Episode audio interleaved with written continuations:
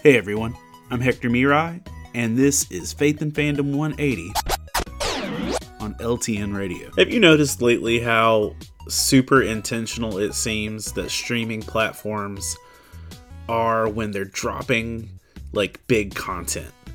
Like, uh, for instance, Obi Wan and Stranger Things both dropped content on Memorial Day weekend.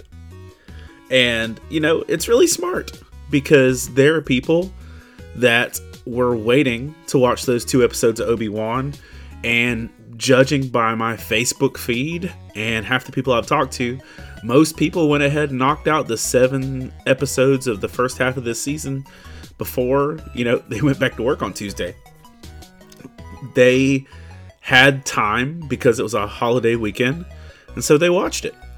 And, you know, I think streaming companies are super smart for doing that because they are wise when they use their product because they know people have more time.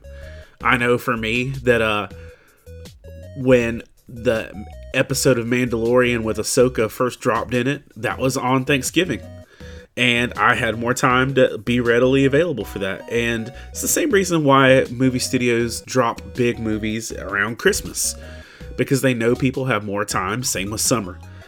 And we need to come to realize that using our time wisely isn't always just about doing more, it's about whatever we're doing, doing it with wisdom and intentionality.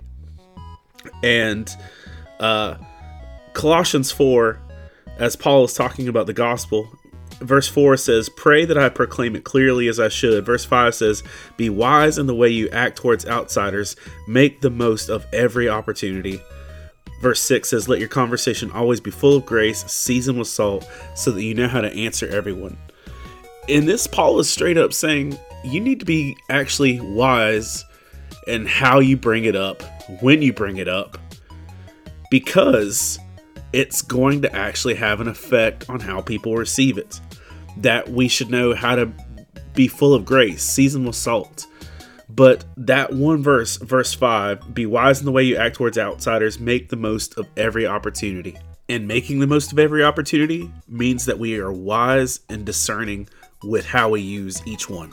Remember to catch Faith and Fandom 180 every Wednesday morning on the Back Row Morning Show only on LTN Radio. And if you'd like to learn more about Faith and Fandom, head over to faithandfandom.org where you can learn about our Comic Con ministry, podcasts, memes, apparel, and book series. You can even read new chapters before they make it to the next book. I'm Hector Mirai, and thank you for spending the last 180 seconds with me.